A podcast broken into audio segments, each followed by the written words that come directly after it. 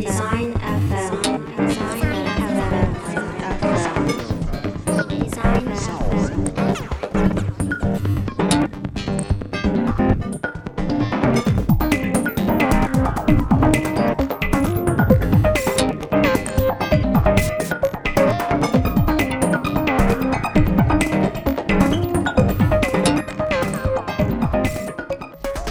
디자이너의 목소리로 여성의 일을 말하는 팟캐스트 디자인 FM 청취자 여러분 안녕하세요. MC 1번 김소미. MC 2번 한경희입니다. 그리고 오늘의 특별 MC 김태환님께서 와 계십니다. 와 안녕하세요.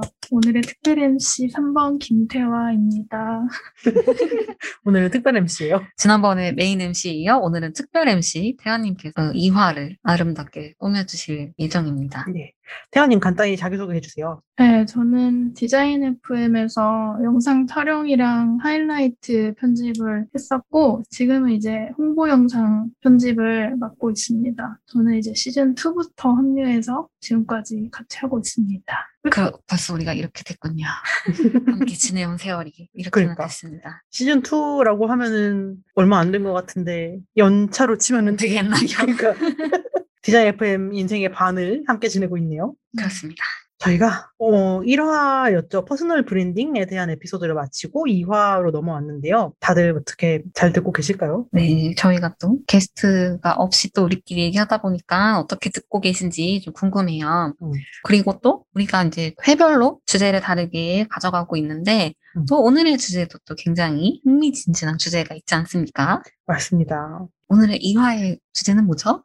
오늘의 주제 바로 사이드 프로젝트입니다. 그 personal branding도 굉장히 핫한 개념이라고 지난 시간 얘기를 했던 것 같은데 이 사이드 프로젝트라는 것도 요즘 정말 많이 얘기를 하잖아요. 그 그쵸. 막꼭 누구든지 다 해야 될 것 같은 기분도 들고요. 그래서 이 사이드 프로젝트라는 건 뭐고 우리는 사이드 프로젝트를 어떻게 생각을 하는 게 좋을지 혹은 어떻게 하는 게 좋을지 그리고 지금 우리가 하고 있는 건 사이드 프로젝트인지 부터 시작해서 여러 가지 고민을 나눠볼 수 있을 것 같습니다. 어, 오늘은 사이드 프로젝트에 대해서 이야기를 해볼 텐데, 그리고 추가로 사이드 프로젝트 하면은 또 뗄래야 뗄 수 없는 것이 또 견적에 대한 얘기가 또 좀 있었어요. 음, 음. 그래서 저희가 이번 화에서는 특별히 또 다양한 고민을 가진 분들이 견적에 대한 사연을 남겨주셔서 또 그거를 가지고도 견적 관련해서 한번 얘기를 하는 시간도 가지려고 합니다. 아이고, 오늘 그러면 굉장히 많은 얘기를 하게 될 것 같은데, 그러게요.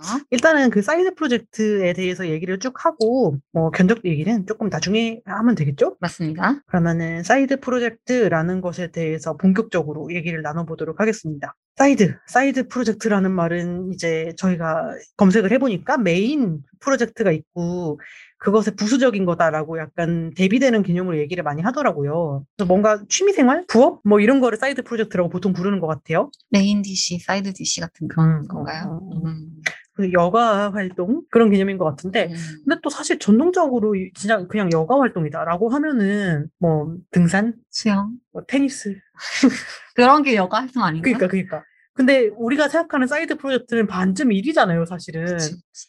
포스터 만들기, 아니면 무슨 행사 기획하기, 그치, 그치. 막, 막 그런 거인 것 같은데 이게 또 경계가 조금 애매한 것 같아요. 저희가 회의할 때부터 이 얘기했잖아요. 디자인 FM은 사이드 프로젝트인가? 사이드 프로젝트인가? 사이드 아직도 프로젝트인가? 모르겠다. 태환님 어떻게 생각하세요? 디자인 FM은 사이드 프로젝트일까요? 제 입장에선 사이드 프로젝트가 맞아요. 어, 어떤 정의상 사이드 프로젝트인 것 같아요? 다른 분들은 어떤 마음가짐으로 참여하고 계신지는 모르지만 음. 저한테 사이드 프로젝트라는 개념은 일단 본업이 제일 중요한 건 맞고 음. 그 외에 그냥 저의 삶을 행복하게 만들어주는 음. 또는 시너지를 낼 수 있는 모든 생산적 활동을 저는 그냥 다 싸그리 사이드라고 하거든요. 음. 그래서 음. 본업이라 하면 제가 제일 돈을 많이 벌 수 있는 그게 본업이고 그래서 수익이 우선되는 건 아니에요 제 입장에서는 그래서 부수적으로 돈도 벌면 되게 좋은데 어, 제일 중요한 거는 저의 행복이기 때문에 음. 그래서 디자인 FM 하면서 많이 행복하기 때문에 행복하신 거죠? 목소리가 기운이 하나도 없는데. 아직 너무 즐거운 상태입니다. 아, 그, 오늘 태연님을 이렇게 특별 MC로 모신 이유가 또 있잖아요. 태연님 또 개인적으로 또 하고 계시는 멋진 사이드 프로젝트가 있지 않습니까? 음흠. 그걸 한번 소개해 주시죠. 부끄럽네요. 갑자기. 태연님은 말이죠. 그 팟캐스트 와플릭스라는 것을 지금 더블 팟캐스트를 하고 네, 계세요. 팟캐스트의 왕 진짜. 팟캐스트의 다국적 기업 같은 거야. 아, 다국적인. 아, 갑자기 국적이. 네, 아유, 부끄럽네요. 아, 네, 제가 디자인을 본업으로는 하고 있고, 그 영화 리뷰 팟캐스트를 지금 한 3년째 하고 있고요. 그 같이 진행하시는 분들, 저까지 해서 4명이서 이렇게 하고 있어요. 사실 그 이거를 그 제가 지금 하고 있는 걸 토대로 해서 또 디자인 FM에 들어온 것도 있어서 이게 좀 시너지라고 저는 또 생각을 하고 이게 또 음. 행복해지는 요소 중에 하나다 생각을 하고 있고요. 저 원래 영화 보고 영화 미술 이런 거 미장센 보고 이런 거 되게 좋아했는데 회사 일 하는 것도 막 되게 지루하고 질리고 이럴 때 친구들이랑 아유 막 회사 하시만 하지 말고 우리끼리 좀 생산적인 거 뭐 없을까 하다가 이런 접점들이 다 영화 보고 영화 얘기하는 거더라고요. 그래서 음. 그거를 조금 더 기록형으로 해보자. 우리만 얘기하지 말고 우리와 같은 생각을 하는 사람들이나 아니면 우리 얘기 듣고 즐거워할 사람이 있지 않을까 해가지고 시작을 해봤고요. 그래서 사실 그렇게 오래 할 줄은 몰랐는데 지금은 이제 뭐 팬들도 좀 계시고 음. 저희도 이제 못 끝내겠더라고요. 음. 그래서 어떻게 어떻게 하고 있습니다. 음. 멋있다. 아유, 너무 부지런한 것 같아요. 그러니까. 어제 팟캐스트를 두 개나 하고. 아유, 막 팟캐스트 두 개나. 일도. 하고, 그러니까. 막, 아유, 부지런해. 팬도 있고. 그러니까 팬도 있고. 디자인 FM이 훨씬 팬이 많지 않나요? 청취자 조사하면 40명 정도 응답하시는데 난 정말 그거 지금 2년째 한 맺혀 있어. 숨든 명처럼 다들 숨어서 듣, 이렇게 듣고 있겠지라는 생각을 그러니까. 희망편으로 하고 있고요. 아니 이제는 사람들이 트위터 같은데 디자인 FM이라고 쓰지도 않아. 옛날에는 막 FDSC 팟캐스트라고라도 썼단 말이에요.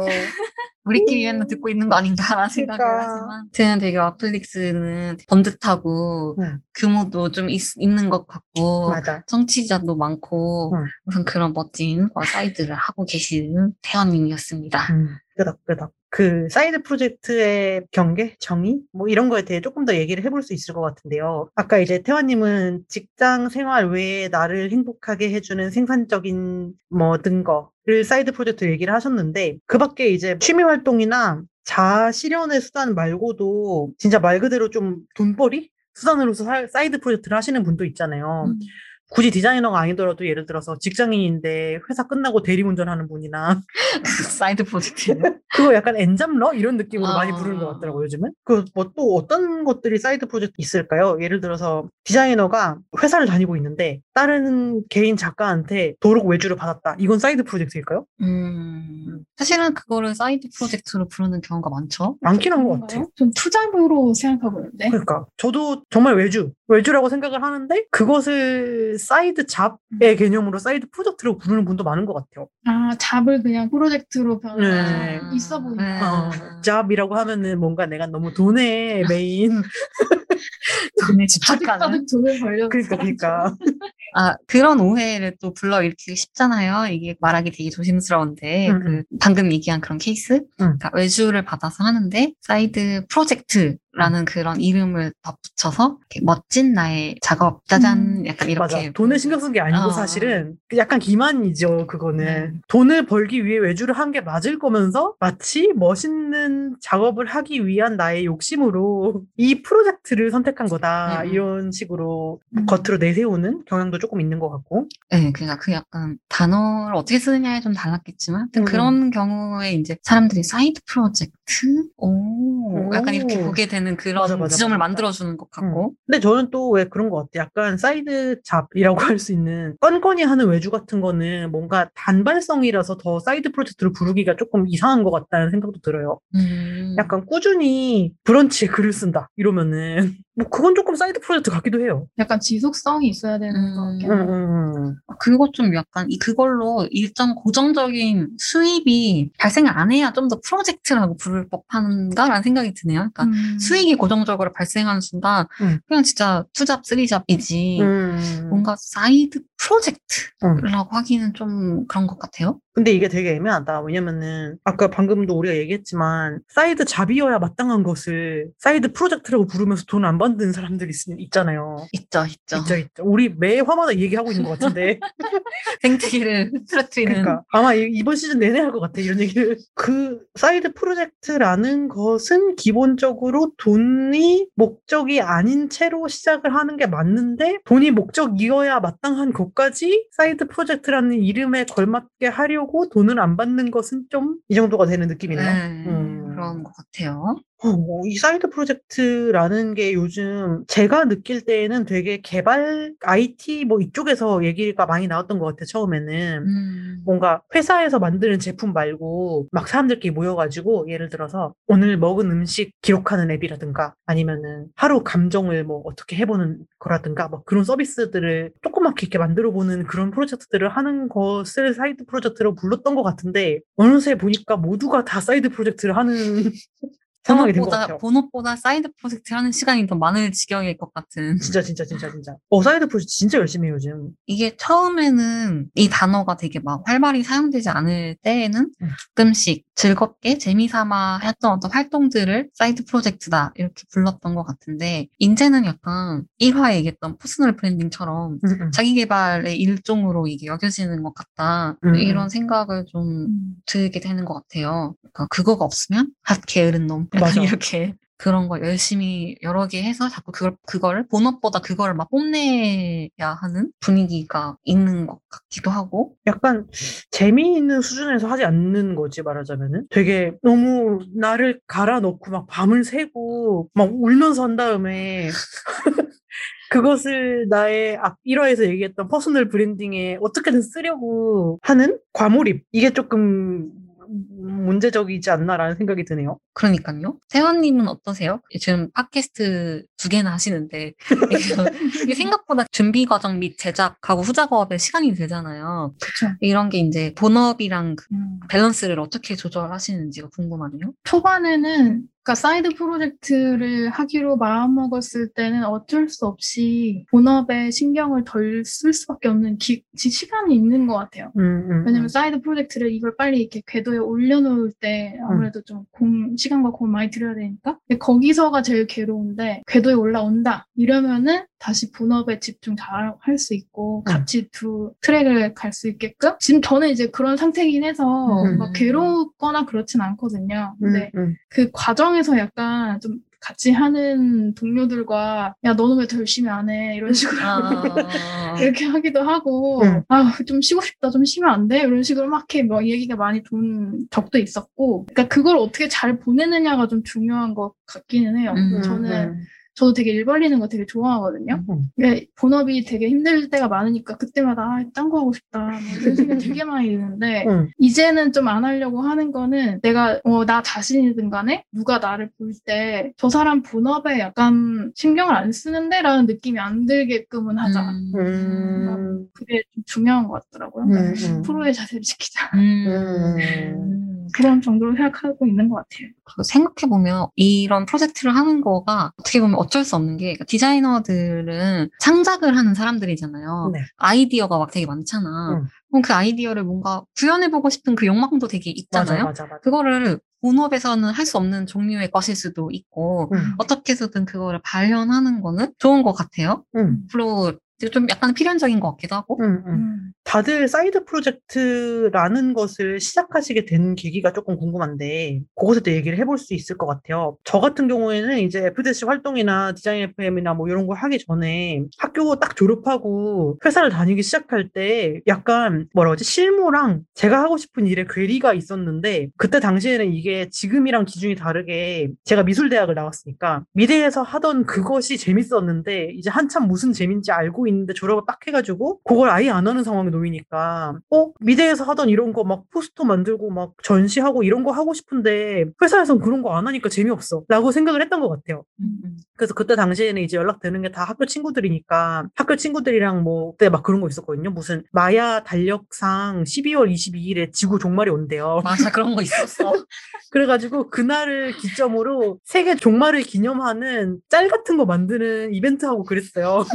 그 진짜 디자이너들만 할 것 같은 거.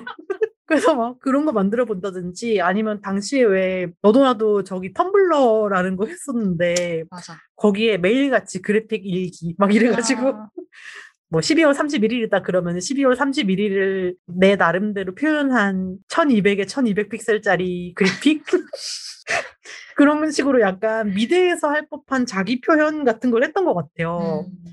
근데 그러다가 점점 앞 뒤로 갈수록 뭔가 나랑 별로 안 맞는 거야. 이게 예쁜 걸 만드는데 별로 나는 소질도 없고 생각보다 그렇게 재미가 없구나. 미대에서 하던 관성이었구나. 이런 생각이 들었던 것 같고 그러면서 이제 사람 더 만나게 되고 하니까 어 이 사람 뭔 생각하는지 궁금해. 저 사람은 저거에 대해서 어떻게 얘기하는지 궁금해. 이런 얘기들이 더 커져가지고 지금은 사이드 프로젝트의 방향이 지금 하고 있는 디자인 FM이나 뭐 이런 걸로 바뀐 것 같거든요. 다른 분들은 어떤 경로로 처음에 회사 일 말고 다른 일에 관심을 갖게 됐는지 궁금한데 경희님은 어떠셨어요? 저 같은 경우는 소민님이랑 약간 비슷한가 싶기도 한데 응, 응. 전 학부생 때부터 그러니까 시각 디자인과라는 걸 선택한 이유가 책 만들고 싶다였거든요. 음. 그래서 그 진학을 했는데 그래서 계속 책 만들고 싶다, 책 만들고 싶다. 절전도 책을 만들고 책 만들고 싶다 했는데 취직은 책을 안 만드는 걸 아, 한 거예요. 그러니까 그럴 거면 출판사를 간다던가 이랬어야 되는데 음. 출판사를 안 가고 그냥 다른 거를 한 거죠. 음. 계속 그 내면에는 그게 있는 거예요. 책 음. 만들고 싶다. 음. 그래서 막 책을 만드는 일이 저한테 계속 안 생기니까 그러면 그냥 내가 만들까? 그- 그리고 한창 그때가 독립출판 업계가 좀 흥할 때여가지고 그런 음. 서점에 제가 자주 갔었는데 가서 보면 아 나도 이런 거 만들 수 있는데 이런 생각을 한 거죠. 얼마나 이 젊은이의 그 열정이야? 그래서 음, 음. 나도 이런 거 하고 싶다. 나도 이런 거 할 수 있을 것 같은데 해서 시작한 거죠. 그러니까 할 수 있을 것 같다라는 그런 어떻게 보면 잘 몰랐을 때 하는 그런 마음이랑 음, 음, 음. 계속 내가 옛날부터 하고 싶은 그것을 해보고 싶다라는 음. 그 약간 호기심 같은 거가 이렇게 짬뽕이 돼가지고 시작을 했었고 그리고 이제 약간 비슷하게 회사에서 하는 그 작업은 어쨌든 이제 회사 안에서 이루어져야 되는 거기 때문에 음. 제가 하고 싶은 거가 반영이 당연히 안 될 때가 많잖아요. 네. 그런 거를 이제 어떻게든 바깥에서 이 스트레스를 풀고 싶, 풀고 싶다. 음, 음. 라는 생각을 했고, 저도 그때 마찬가지로 친구들한테 이런 얘기를 했는데, 다들 뭔가, 어, 좋은 것 같다라고 해서, 그때 이렇게 시작을 하게 됐던 것 같아요. 음. 그건 사실 저는 생각해보면 그렇게 깊게 생각한 건 아니었고, 그냥 호기심?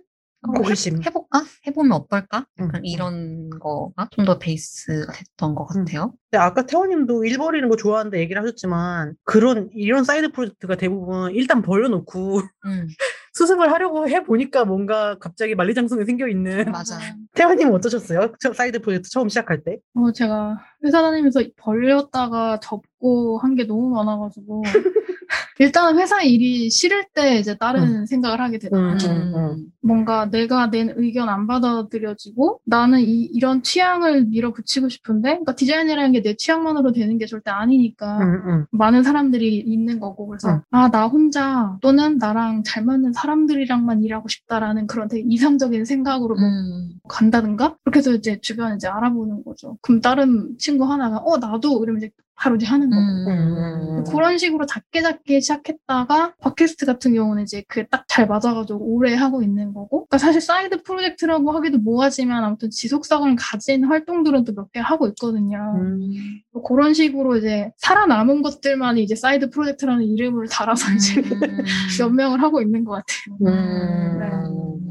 그러니까 사실 그러니까 저는 이제 시각 디자인 전공자가 아니어서 음. 그러니까 3자의 입장으로 바라보게 되는 것도 있어요. 이런 사이드 음. 프로젝트를 하는 디자이너들에 있어서 보면은 이제 뭔가 그래픽 디자인을 하는 이런 활동으로 다른 방향으로 접근하는 그런 음. 것들을 많이 생각을 하시더라고요. 아, 맞아요. 음. 예를 들어서 뭐 디자인 전시를 음, 참여하신다거나 음, 음, 음. 뭔가 나의 그래픽 디자인 실력으로 어떤 행사에 참여한다. 뭐 음, 포스터 음. 만들기 뭐 그러게 제일 흔한 것 같은데 음, 음.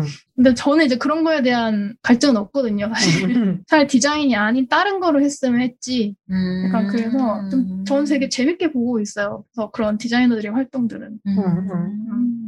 디자인 요, 요새는 오히려 진짜 저는 아까도 얘기했지만 디자인 자체를 하는 사이드 프로젝트는 관심이 거의 사라진 것 같아요. 음. 그냥 재밌게 하네 이렇게, 이렇게 되는 음. 그 우리 얘기하는 것을 조금 돌이켜 보니 약간 회사에서 못하는 거를 해 하면서 조금 스트레스를 푸는 음. 활동으로서의 사이드 프로젝트는 되게 약간 긍정적인 사이드 프로젝트인 것 같아요. 음. 그러니까 재밌고 일단 그리고 회사에서의 빡침을 조금 잊을 수 있고 음. 그리고 이걸 함으로써 오히려 본업에 좀 긍정적인 에너지도 주는 것 같고요. 그러니까 뭐라고 해야지 자아 실현이라는 것뿐만 아니라 한이 풀린다.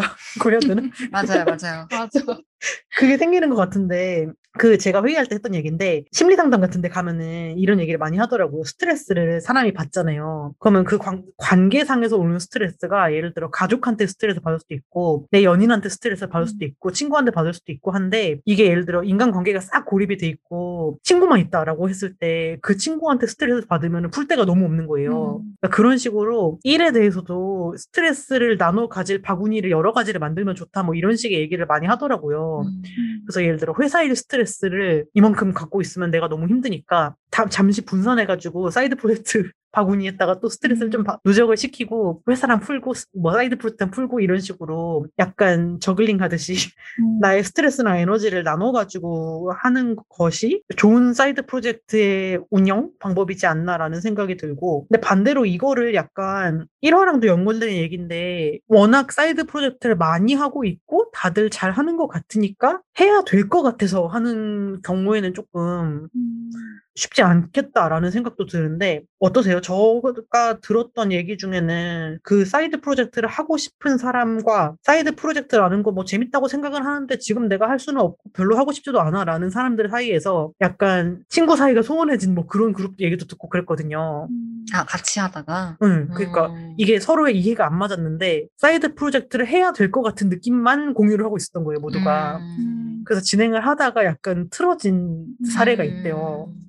그래서 뭔가 약간 슬픈 사이드 프로젝트, 그러니까 무리한 사이드 프로젝트 이런 거에 대한 음. 얘기도 우리가 좀 해볼 수 있을 것 같은데 어떠세요? 그리고 여행 가서도 뭐 친구끼리 여행 가서 싸우고 다시 안 보는 경우도 있는데 하물며 하물며 사이드 프로젝트라고 또 뭐 다르겠어요. 이것도 일의 성격이 강한 거잖아요. 음, 재미로 음, 음, 하더라도 음. 충분히 있을 것 같아요. 그 아까 태원님도 동료분들이랑 하실 때 왜 너가 더 더 열심히 안 하냐 이렇게 한다고 했잖아요.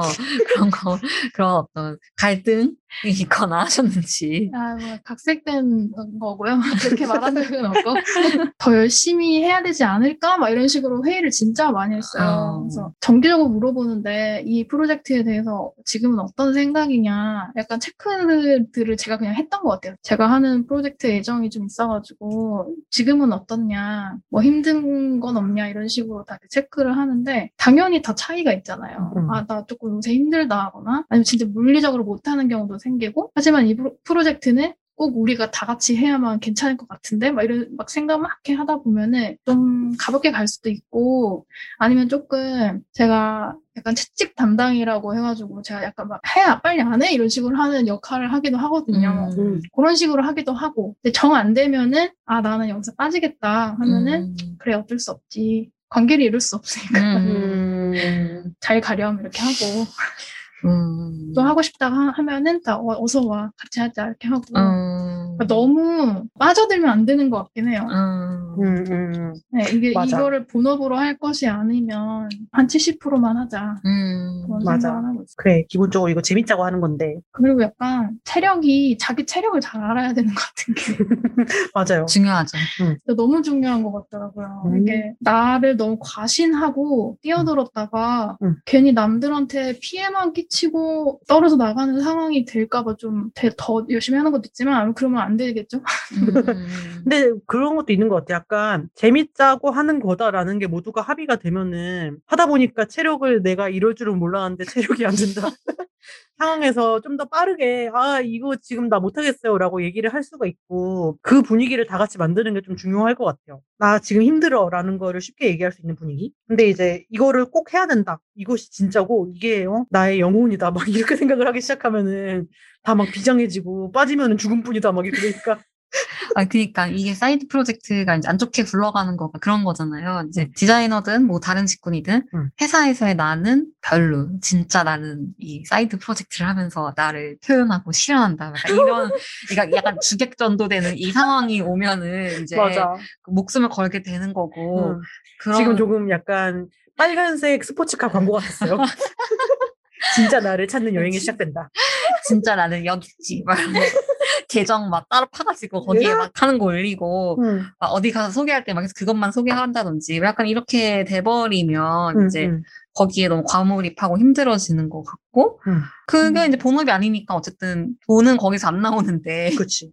너무 그거 열심히 하고 뭔가 약간 음. 주객전도 아니 근데 주객전도 되는 상황이 뭔가 음. 생기는 거 아닐까 음, 음, 그, 음. 근데, 사람들은 왜 이걸 이렇게 열심히 하는 걸까 그러니까. 이런 생각이 드는 거죠 모두가 다 재미 때문에 하는 것은 아닐 것 같고 뭐 이걸로 한탕 하겠다라는 사람도 있을 것 같거든요 그래서 음. 이 멋진 걸 해서 이걸로 뭐 짜잔 해서 이걸로 성공하겠다 약간 이런 사람도 있을 것 같다는 생각이 음. 들기는 해요 음.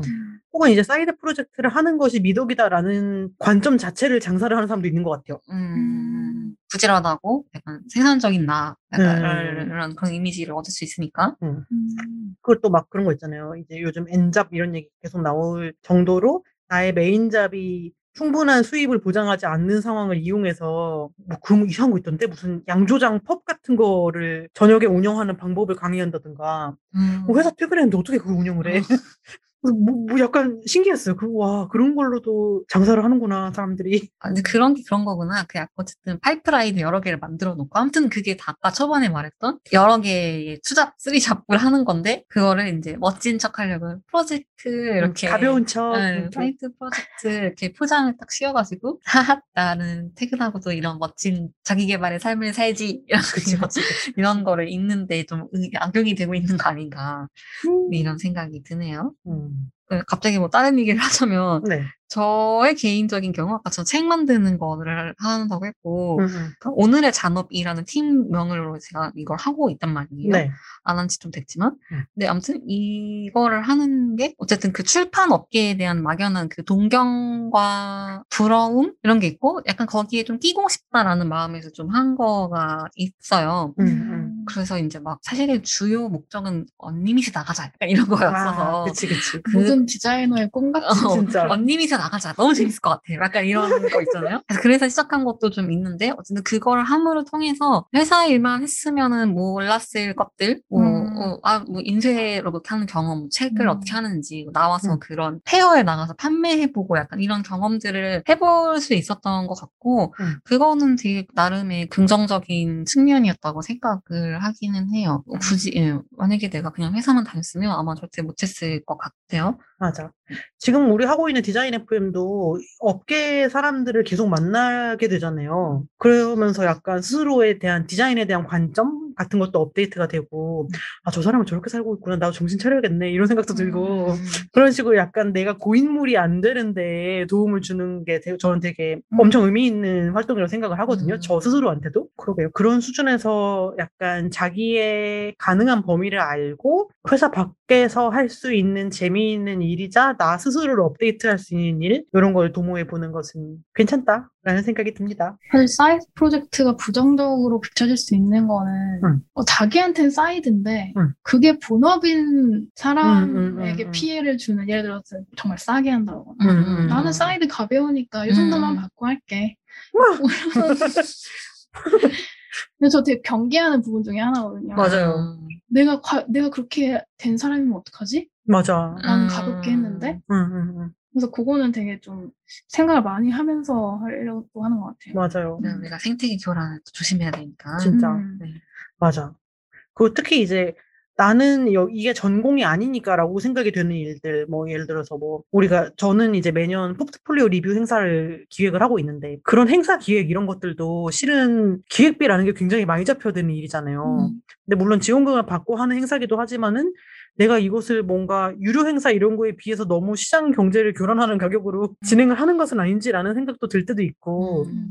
늘 고민을 하면서 해야 되는 것도 맞는 것 같아요. 그래요. 우리가 이렇게 굉장히 여러 가지 고민을 나누고 있고, 디자이너 스스로 뭔가 자기 실현을 하기 위해 하는 작업부터 시작해서 기획해서 여는 행사라든지 컨텐츠라든지 생업이랑 관련이 돼 있어서 실은 그렇게 부르면 안 되는 프로젝트.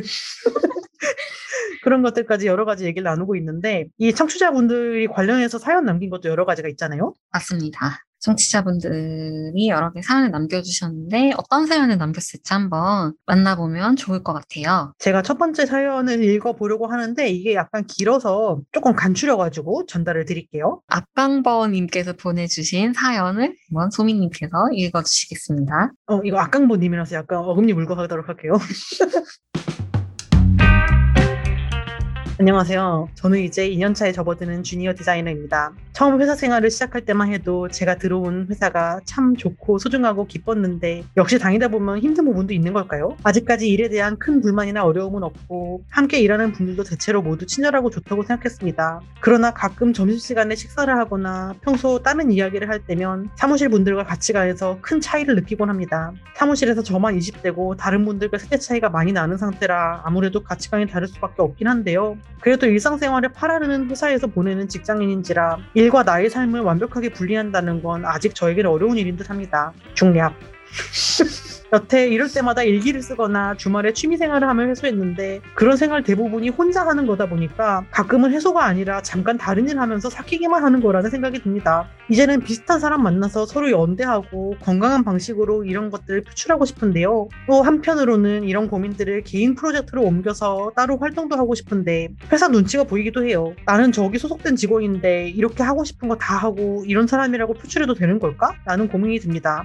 여러분은 자기가 속한 곳에서 고립감과 외로움을 느낄 때 어떻게 해소하는지, 혹은 사이드 프로젝트나 개별 활동을 하고 싶은데 소속된 곳에 눈치가 보이거나 나의 가치관이나 정체성 같은 걸 드러낼 때 걱정이 되면 어떻게 행동하시는지 알고 싶습니다. 네, 사연 잘 들어봤습니다.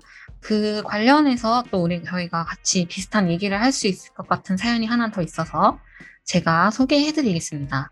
닉네임 멘탈님께서 보내주신 사연입니다. 안녕하세요. 지방에서 그래픽 디자인을 하고 있는 멘탈이라고 합니다. 3년째 접어드니까 더 이상 이곳에서 배울 것도 없고 제가 회사에서 낼 수 있는 성과도 한계가 온 것 같습니다. 이런 상황이면 이직만이 정답일까요? 연봉, 동료, 지역 등 모두 만족하면서 다니고 있어서 더 고민입니다. 바빠서 제대로 된 피드백을 받을 수도 없고 일정이 타이트해서 우당탕탕 디자인하다 보니 발전은커녕 점점 고이고 있는 것 같아 고민입니다. 네, 두 사연이 둘 다 사이드 프로젝트를 이제 시작하는 너에게 같은 제목으로 저희가 제목 얘기를 해볼 수 있을 것 같아가지고 골라봤어요. 네. 제가 또 저기잖아요. 대전 출신이어가지고 이 두 번째 사연이 굉장히 마음이 가는데 특히 이제 지역에서 그래픽 디자인을 한다라고 할 때에는 확실히 좀 풀이 굉장히 좁다라는 얘기들을 많이 하시거든요. 근데 이제 이분 같은 경우에는 특히나 연봉도 동료도 다 만족하면서 다니고 있는데 그런데 한계가 왔다라고 할 때에는 이것을 회사로 옮기면서 해결하는 게 능사는 아니라서 실제로 음. 예를 들어 서울이라면은 그럴 때 찾을 수 있는 다른 기회가 정말 많은데 음. 지역은 꼭 그렇지 않기도 하거든요. 음. 그렇기도 해가지고 여러 가지 고민이 될 것 같은 사연입니다. 각자 뭐 어떻게 생각하시는지 자유롭게 얘기를 해보면 좋을 것 같아요. 일단 순서대로 다시 첫 번째 얘기부터 해볼까요? 아, 그, 저의 생각은 이 두 분 다 지금 음. 뭔가 현재에 있는 조직에서 마음에 안 드는 지점이 음. 좀 생겼고, 음. 그걸 어떻게 해결, 해소할지에 대한 방법을 여러 가지를 고민하고 있는 중에 방법 하나가 이제 사이드 프로젝트이지 않을까라는 생각을 하신 것 같아요.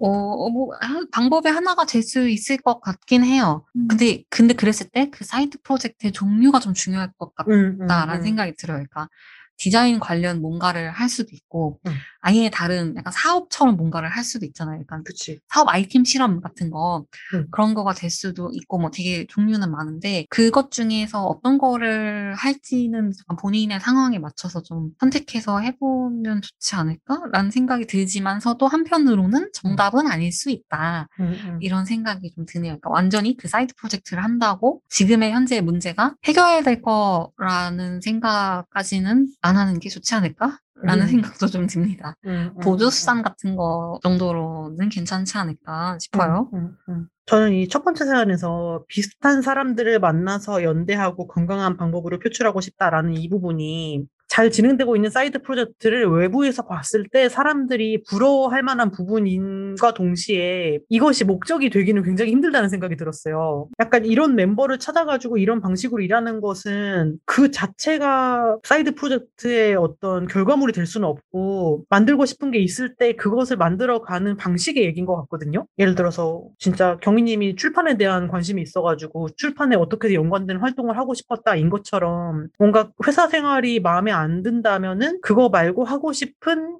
컨텐츠가 있고 음. 그것을 이제 누구랑 어떤 방식으로 할지가 나와야 되는 것 같은데 회사 생활 말고 딴 거 뭐 없을까 상태인 것 같아서 지금 두 분이 그래서 제가 아까 종류가 중요할 것 같다 맞아, 얘기를 맞아, 한 맞아, 거예요. 독서 모임에 참여한다로도 해소될 수가 있는 거잖아요. 음, 음, 음, 음. 그러면 독서 모임에 참여해서 본인이 독후감을 브런치에 옮기면 뭐 어쨌든 그것도 사이드 프로젝트의 일종일 수 있으니까 그렇게 음. 해소할 수도 있고 디자인적인 어떤 quality에 대한 고민이 있으면 디자인 스터디 같은 음. 거를 열어서 할 수도 있는데 그것도 사이드 프로젝트가 될 수도 있잖아요. 음, 음. 그러니까 약간 그런 어떤 다양한 종류 어떻게 뭔가를 할 것인지가 중요할 것 같다. 음, 음. 라는 생각이었는데요. 태연님은 어떻게 들으셨을까요? 뭔가 두 분 다 회사가 막 어, 너무 막 싫다 뭐 이런 건 아니신 것 같기는 하거든요. 근데 뭐 가치관이 달라서 조금 답답해 하시는 경우는 사실 회사가 가장 많은 시간을 보내는 곳이라서 음. 계속 이런 시기라면 저는 이직 준비를 할 것 같기는 한데 뭐 음. 잘- 사정 잘 모르니까 음. 최대한 최대한 보수적으로 접근해서 음. 회사에 내가 이런 일을 한다고 알리지 않고 개발 활동을 열심히 해보면 되지 않을까 너무 가볍게 얘기하는 것 같 기도 한데 사실 일 벌리는 게 어려운 일은 아니거든요. 음. 맞아. 이게 결과물만 보니까 되게 어려워 보이는. 건데 벌리려면 언제든지 벌릴 수 있다. 음. 이게 수습을 할 때 이제 자기가 아 이거는 수습 가능하겠다. 아 요거는 힘들다. 빨리 발 빼자. 이렇게 하는 이제 과정이 필요하긴 한데 음, 충분히 하실 수 있을 것 같고 뭐 내가 사이드 프로젝트 하는 걸 회사가 막 알아내고 막너 너의 딴짓해. 뭐해? 퇴근하, 퇴근하고 왜 딴짓해. 사실 그런 회사면 이직하는 게 맞다고 맞아. 생각하 거든요. 음, 음, 음.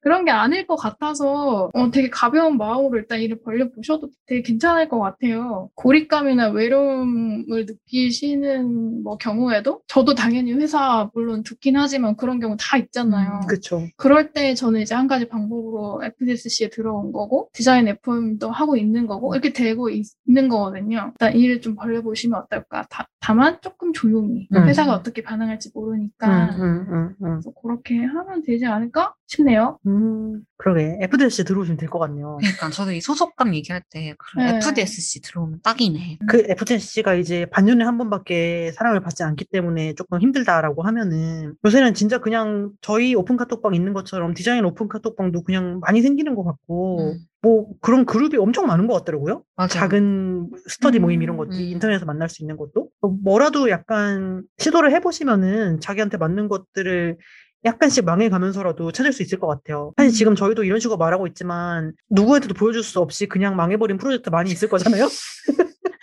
봉인시킨 거. 그러니까 음. 지금 언급도 못하는 거. 음, 기억도 안 나는 그런 거.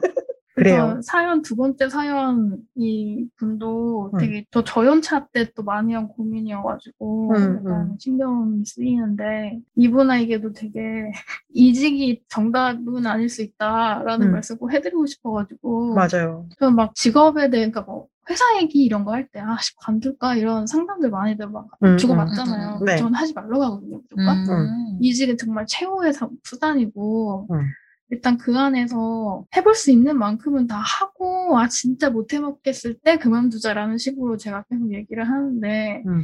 사연 보시면은 되게 뭐 피드백 얘기나 타이트한 일정 약간 이런 거를 약간 갈증이 느끼시는 것 같더라고요. 근데 음. 요거는 꼭 사이드라고 해서 완벽하게 이게 해결되지도 않고 음, 더 음. 어려울 수도 있고 이직을 하시더라도 또 똑같은 고민 하실 수도 있고 음. 아니면 또 안 좋은 고민을 하게 될 수도 있고 맞아, 맞아. 근데 저는 이럴 때는 이런 정말 이상한 환경에서 내가 뭔가 해낼 때 약간 더 뿌듯함을 느낄 때가 많거든요.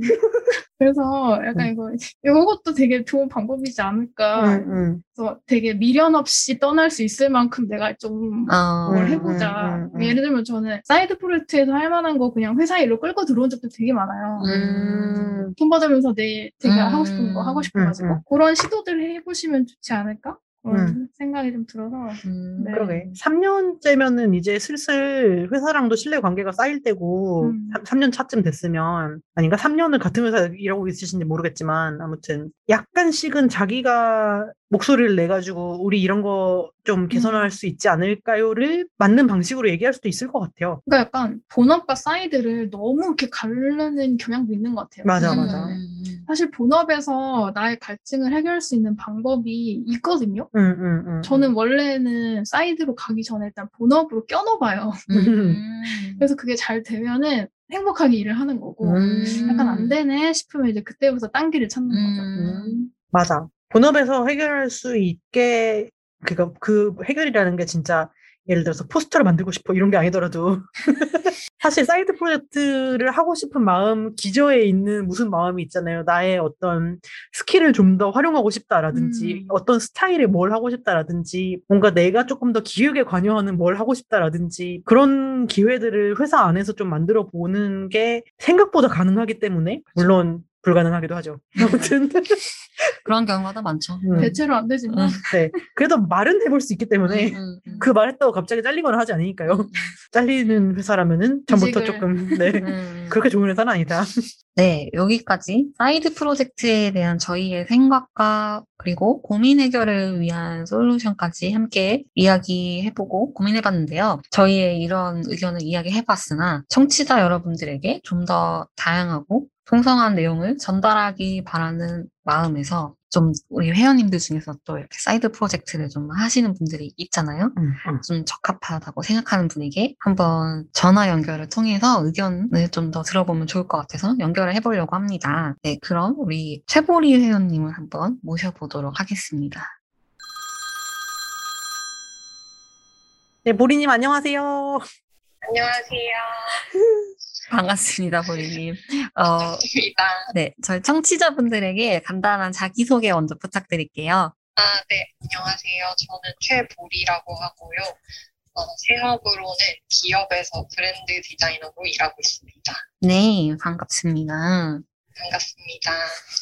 아, 저희 사연자 분들의 사연을 혹시 보셨나요? 아, 네네. 아, 네. 뭐, 어떻게 간단하게 의견이나 뭐 혹은 생각나시는 어떤 게 있을까요? 2년차 주니어 디자이너의 고민 말씀일까요? 네네. 그 사연이 사이드 프로젝트를 시작하는 사람의 마음인 것 같거든요. 아, 그쵸, 그쵸. 네. 저도 그런 것 같습니다. 음. 보리님은 사이드 프로젝트를 처음 시작하신 계기가 어떻게 되세요? 지금 하는 일 말고도 뭔가 작은 일들이든 큰 일들이든 사이드 프로젝트를 조금 하셨던 걸로 알고 있는데, 사이드 프로젝트를 처음 시작하게 된 계기 혹은 계속 사이드 프로젝트라는 걸 벌이게 되는 원동력은 무엇일까요? 보리님한테. 저 같은 경우에는 처음에 이제 일을 시작할 때 디자이너로 일을 시작할 때 제가 제가 무조건 좋아하고 되게 관심 있던 거를 무조건 일을 해보고 싶었어요. 음. 그래가지고 그런 약간 조건이 소위 말하는 조건이 좋지 않더라도 무작정 뛰어드는 시기였는데 음. 근데 그렇게 하다 보니까 좀 좋아하는 일이 좋아지기보다 뭔가 굴레처럼 느껴지고 음, 좀 너무 힘들 힘든 경험을 뭔가 저 같은 경우는 좀 많이 했었거든요. 음, 그래서 이제 점점 커리어에 대해서 고민하면서 그러니까 제가 이제 잘 할 수 있으면서도 그러니까 제가 잘하는 것과 좋아하는 조금 다를 수도 있겠다는 생각을 어렴풋이 했었고 그래서 이제 좀 삶의 밸런스도 찾을 수 있고 그런 일을 커리어로 좀 더 삼고 싶다 사실 그렇게 현실적인 생각을 하게 됐었거든요. 그래서 그런 식으로 일을 하다 보니까 저도 똑같이 이제 사연 주신 분처럼 갈증도 느끼고 뭐 같이 일하는 분들이 우수하고 정말 좋으신 분들이지만 또 이제 제가 다른 거에도 관심이 있으니까 그 관심사를 좀 채우고 싶은 그런 마음에서 이제 좀 다른 일들을 벌여보고 싶은 그런 마음이 점점 들었던 것 같아요. 음. 되게 멋진 프로젝트들을 또 하고 계시잖아요. 네.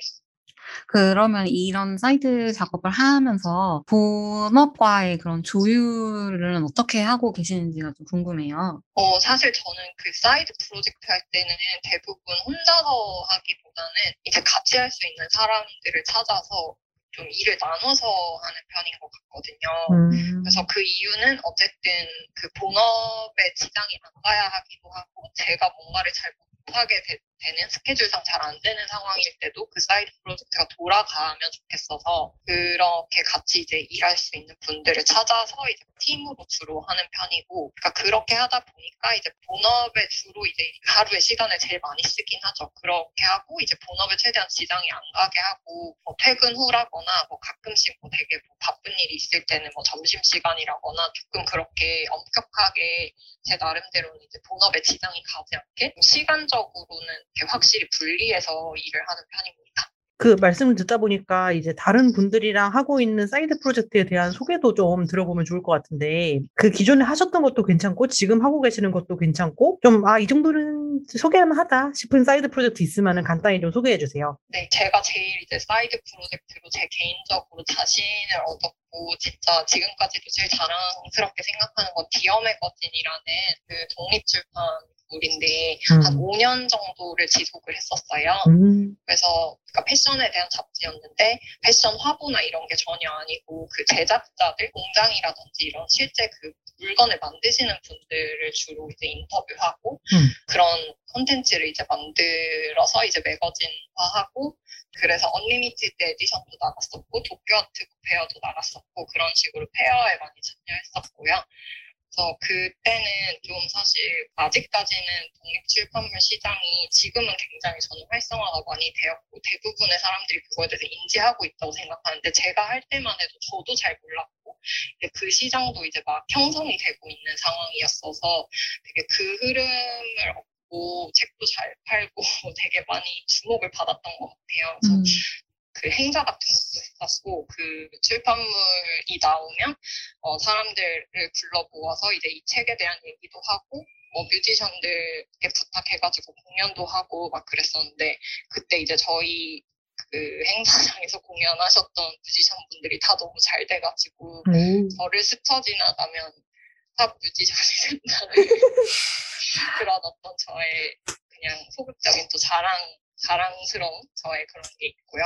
음. 그리고 이제 또 자랑하고 싶은 프로젝트는 최근에 했던 Editable Scenario라는 친환경 운동복 브랜드인데 이거는 이제 사실 이것도 Dear Magazine에서 이어진 거예요. 그 음. 멤버들이 동일하고 사실 그래서 이제 다 패션에 계속 관심이 있었고 한데 저희가 조금 시간이 지나면서 실제로 뭔가 물건을 만들어 보고 싶다는 생각도 했었고 음. 저희가 Dear Magazine을 시작할 때 좀 어렸었지만 음. 저희가 좀 이제 성장을 하고 뭐 회사를 다니면서 각자 여러 가지 경험을 하면서 실제로 브랜딩이라든지 물건을 만들어서 좀 판매하고 홍보하는 것까지 이제 살면서 그 능력치가 쌓였다고 생각이 들어서 음. 그거를 어떤 사이드 프로젝트도 한번 해보고 싶은 거예요. 음. 그래서 그러, 그래서 좀 시작을 해본 그런 프로젝트입니다. 어, 그 이야기를 들어보니까 확실히 이제 관심사가 되게 명확하시고 보리님이 음. 네. 그거를 뭔가 그 관심사를 아, 그걸 좋아하는 마음이 계속 있으니까 그게 어쨌든 음. 간에 그런 프로젝트 형식으로 이어지고 있는 것 같다는 느낌이 들어요. 음. 네네. 그, 그게 되게 좋은 사이드 프로젝트의 요건인 것 같아요. 어, 그- 근데 약간 여기서 제가 궁금한 건 음. 네. 그러면 이제 어쨌든 그런 분야, 패션 분야에 관심이 되게 많으신데 그거 자체를 본업으로 이제 내가 그거를 하고 싶으신 그런 마음은 딱히 없으셨는지 궁금해요. 약간 그거는 마음이 반반인데요. 어, 사실 제가 진짜 커리어 초반에 지금의 커리어와 완전히 이어진 건 아니지만 그 남성 패션 디자이너 스튜디오에서 인턴을 한 적도 있고 이제 음. 패션 매거진에서도 1년 정도 일을 했었어요. 음. 근데 이제 그때는 제가 생각했을 때 뭔가 제가 처한 상황이 쉽진 않았던 것 같아요. 그러니까 되게 그게 처우라든지 음. 아니면은 그 일을 하는 그러니까 시간적으로 너무 많은 시간을 써야 된다든지 이래가지고 저는 되게 좀 지쳤었거든요. 음. 그리고 어 그거를 계속 그 일을 하실 수 있는 분들은 어, 조금 저랑 성향이 달라야 된다고 생각을 했던 것 같아요. 저는 좀 효율을 추구하는 편이고 음. 음. 좀 쉬는 거를 되게 중요하게 생각하는 사람인데 조금 그거에 미쳐야 계속 음. 그거를 지속할 수 있겠다는 생각이 들더라고요. 음. 뭐 나는 그렇게까지 이거에 미쳐있진 않고 그냥 좋아하는 보다. 음. 음. 그런 정도의 제 자신에 대한 좀 깨달음이 있었던 거죠. 음. 근데 그거를 또 아예 안 하자니 계속 부러운 거예요. 그 음. 제가 떠나온 그 씬이 너무 계속 좋아 보이고 음. 근데 그 부러운 마음만 가지고 있으면 좀 사람이 매력적이지 않은 것 같아가지고 음. 그래서 그러니까 이것도 저것도 포기하고 싶지 않은 마음이었던 거죠. 그래서 나는 이걸로 조금 관심사에 대한 갈증도 채우고 이거에 관련된 분들도 좀 만날 수 있는 뭔가 그런 다리 같은 걸 하나 만들어주고 싶다 그런 마음에서 계속 사이드 프로젝트를 하게 된 것 같아요. 음. 그래서 이거를 계속 일로 하고 싶지 않냐고 또 질문하신 거 맞죠? 네. 그 만약에 응. 이게 진짜 제가 하는 사이드 프로젝트가 감당할 수 없을 만큼 너무 관심을 많이 받고 진짜 그렇게 되면은 할 생각도 있긴 해요. 음. 정말 멋지시네요. 그러게. 그럼 프로 사이드 프로젝터로서 네. 보리님이 생각하시기에는 이런 프로젝트는 사이드로 했을 때 좀 괜찮은 것 같다, 긍정적인 영향을 미치는 것 같다 싶은 그런 뭐 조건이나 뭐 그런 것들이 좀 있으실까요? 저희끼리 이번 에피소드에서 계속 이제 이건 사이드 프로젝트인가? 이것도 사이드 프로젝트인가? 이건 사이드 프로젝트가 아닌가? 막 이런 존재론적 고민을 계속 하고 있거든요. 아, 네. 그래서 뭐 사이드 프로젝트의 범주도 굉장히 여러 가지가 있을 것 같고 분야도 여러 가지가 있을 것 같은데 보리님이 생각하는 좋은 사이드 프로젝트의 요건 이런 게 궁금해요. 저는 일단은 사이드 프로젝트는 하면서 시간이 안 아까워야 돼요. 음. 그러니까 약간 그럴 때 있잖아요. 자기가 좋아하는 일을 본업으로 하고 있지만 뭔가 음. 야근하면서 내가 뭔가를 되게 가족과의 시간을 놓치고 있다거나 음. 내 건강이 망가지고 있다거나 막 그런 마음이 들때 사실 시간이 아까운 음, 거잖아요. 음. 근데 이제 사이드 프로젝트를 할 때 사실 사이드 프로젝트라는 게 뭔가 이게 성과를 어떤 성과를 딱 내야 되는 게 아니기 때문에 사이드 프로젝트라고 하는 것 같은데 음. 그러니까 그걸 하면서 되게 오글거리는 말이지만 거의 100%를 즐거울 수는 없겠죠. 왜냐면 이것도 계속 뭔가 지겨운 일도 해야 되고 그거가 되게끔 하기 위해서 뭔가 좀 쓸데없이 보내야 되는 그런 시간이나 잡일들이 사실 있는데 음. 그거를 하면서 아, 왜 이걸 하고 있지? 막 그런 고민이 들면 좋은 사이드 프로젝트는 아닌 것 같습니다. 그래서 음. 그걸 하면서 되게 쓸데없지만 괜히 즐겁고 막, 음. 막 기분이 좋고 음. 그런 느낌이 들어야 되는 것 같아요. 아, 쓸데없지만 즐겁고 기분이 좋은 느낌. 음. 네네, 그게 되게 음. 저는 중요한 것 같습니다. 그러네. 예를 들면 저는 뭐 그런 거 되게 많이 있거든요. 뭐 다른 분들한테 이제 보여드릴 때는 멋있어 보이게끔 하려고 노력하지만 음. 뭐 스티커를 계속 뭐 붙인다거나 뭐 다 있잖아요 사이드 프로젝트 할 때. 그쵸, 그쵸. 음. 뭐 이렇게 물건이 다 제대로 왔는지 확인한다거나 뭐 음. 퀵을 보내는데 뭐 비가 와가지고 막 시간에 뭐 어떻게 잘 안 되고 막 음, 스케줄이 음. 꼬이고 막 그런 게 막 너무너무 짜증나고 그렇다기보다 약간 웃긴 거예요 하면서 이런 음. 것까지 내가 하고 있다니 아, 근데 음. 그게 재밌으니까 괜찮은 것 같거든요 음. 근데 그게 막 시간이 아깝고 막 내가 막 낭비하는 것 같고 나 자신을 막 그러면은 그거는 사이드 프로젝트가 아닌 것 같습니다 얘기를 듣다 보니까 디자인 FM의 나아갈 길도 조금 생각을 하게 되네요. 좋은 사이드 프로젝트가 되려면 어떻게 해야 되는가? 그래요. 그러면 보리님은 앞으로도 지금처럼 계속 사이드 프로젝트를 하실 생각이신가요? 그러니까 지금 물론 하고 지금 현재 중인 진행 중인 것도 있으신데 그거 외에도 또 별개로 또 다른 프로젝트들의 기회가 있으면은 계속해서 하실 생각이신지 궁금해요. 계속 할 것 같은데 약간 사람의 에너지가 한정이 되어 있긴 하더라고요. 음. 그래서 저도 의식적으로 예를 들어 지금 제가 하는 프로젝트가 꽤 큰 규모의 프로젝트라고 제가 생각을 했으면 다른 추가적인 일은 좀 덜 벌이려고 하는 것 같긴 해요. 음. 그래서 좀 그런 식으로 균형을 잡으려고 하고 그리고 저는 이제 사이드 프로젝트 최근에 이제 시작할 때는 같이 하는 친구나 동료 사이드 프로젝트 동료들한테 이제 제가 말한 거는 내 목표는 진짜 하나밖에 없다. 우리끼리 안 싸우는 거. 음, 그러니까 프로젝트는 망해도 괜찮은데 망하거나 없어지거나 누가 중단해도 괜찮은데 만약에 우리끼리 마음이 틀어지면은 사실 저는 제, 제가 제일 좋아하는 사람들이랑 뭔가 소속감을 갖기 위해서 사이드 프로젝트를 하는 것도 있거든요. 음.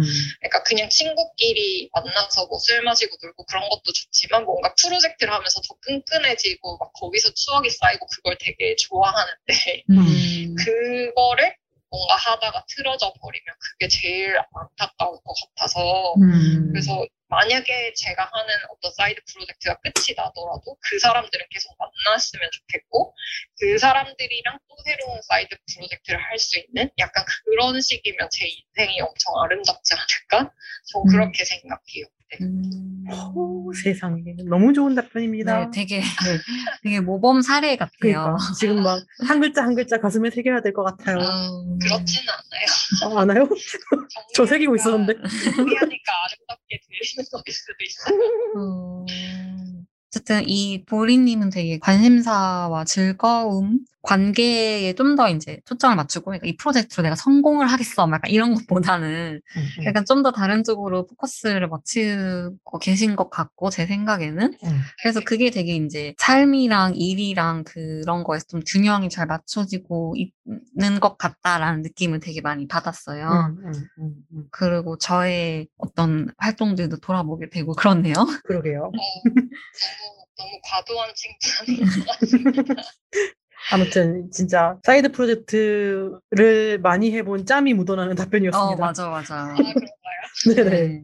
네, 보리님 감사드리고요. 이제 그러면은 슬슬 보리님을 보내드리도록 할게요. 네, 감사합니다. 아, 오늘 혼란스러우신 것 같, 맞나요? 가족 모임 중에 그러니까 갑자기 전화 요청했는데 받아주셔서 감사드립니다. 아니에요. 저도 너무 좋았어요. 얘기할 기회가 그렇게 많지는 않은데 음.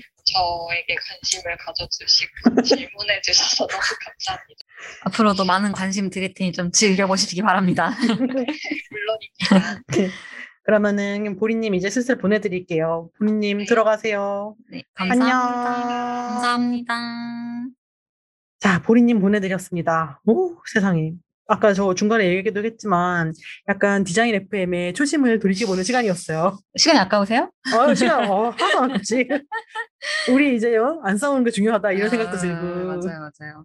아까 제가 마무리할 때도, 이- 전화통화 마무리할 때도 얘기했지만, 네. 이걸로 내가 막 뭐 한몫 챙기겠어. 약간 이런 마음이 아니고, 음, 음. 진짜로 이게 너무 즐겁고 재밌고, 그런 마음이 좀 베이스가 되어야지 음. 뭔가 건강한 그런 사이드 프로젝트? 그런 게 좀 선순환이 이룰 수 있는 거 아닌가라는 생각이 들고, 맞아요. 저도 하는 제가 벌린 이런저런 일들을 좀 생각해 보게 되네요. 음, 나는 음. 뭐를 중점적으로 두고 하고 있었나 이런 생각도 들고. 그러니까. 네. 그래서 우리가 이제 사이드 프로젝트에 대한 마무리로 더없이 적합한 전화 통화가 아니었나 생각이 듭니다. 네, 즐거운 통화 시간이었고 사연 보내주신 분들에게도 마찬가지로 조금이나마 좀 생각해 볼 만한 여지 음. 도움이 되는 시간이었기를 바랍니다. 그러면은 이제 우리가 사이드 프로젝트에 대한 얘기를 하다가 보면은 어쩔 수 없이 드는 생각이 이게 본업이 아닌데 돈은 어떡하지? 잖아요. 음, 그렇기도 하고 이 에피소드에서 우리가 기획을 할 때 자연스럽게 견적에 대한 얘기를 안 할 수가 없겠다라는 얘기가 나와가지고 네.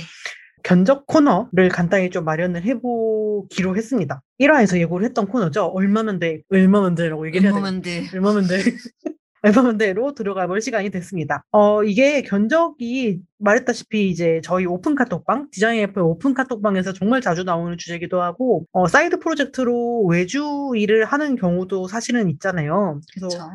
여러 가지 경우에 정말 고민되고 중요하고 막 어디서 뭐 물어보기도 조금 약간 머쓱한 그런 문제인 것 같아요. 그래서 이 얘기를 조금 해보려고 합니다. 견적, 견적 다들 어떻게 내시나요? 저는 이제 디자인 에이전시에 다니고 있고 제가 견적서를 쓰니까 저는 이제 외주용 견적을 쓰는 방식이 상대적으로 투입 인력이 많을 때 쓰는 방식에 익숙하긴 하거든요. 그래서 예를 들어 디자이너도 이제 등급이 있잖아요.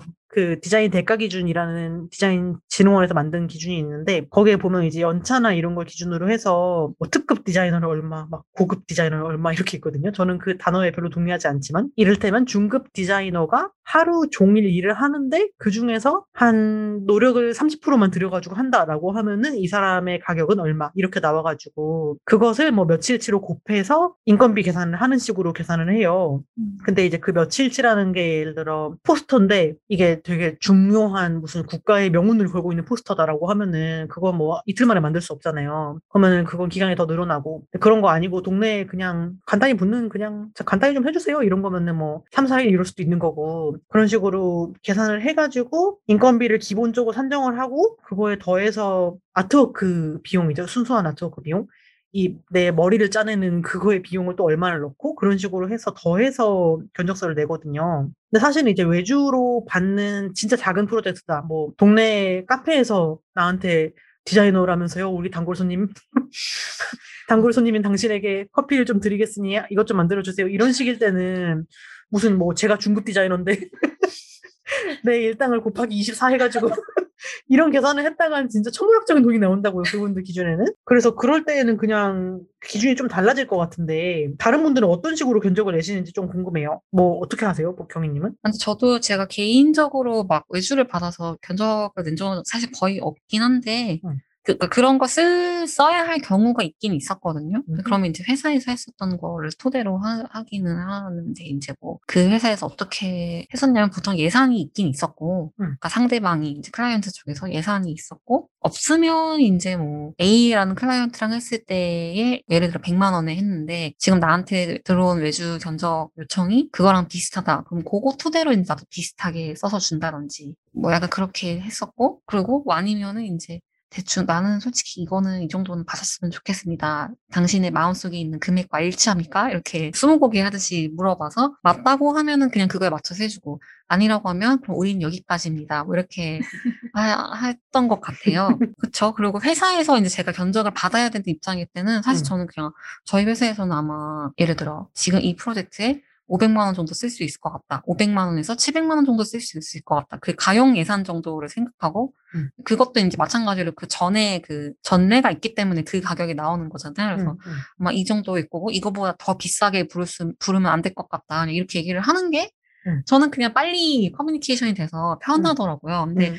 어떤 분들은 이제 그거를 이제 우리의 단가를 노- 쉽게 노출시키는 거가 좋지 않다라고 음. 해서 안 좋아하시는 분들도 있는데 저의 경우는 빠른 소통을 위해서 어느 정도 그 가용 범위를 먼저 알려주는 게 좋기는 했다라는 생각이었어요.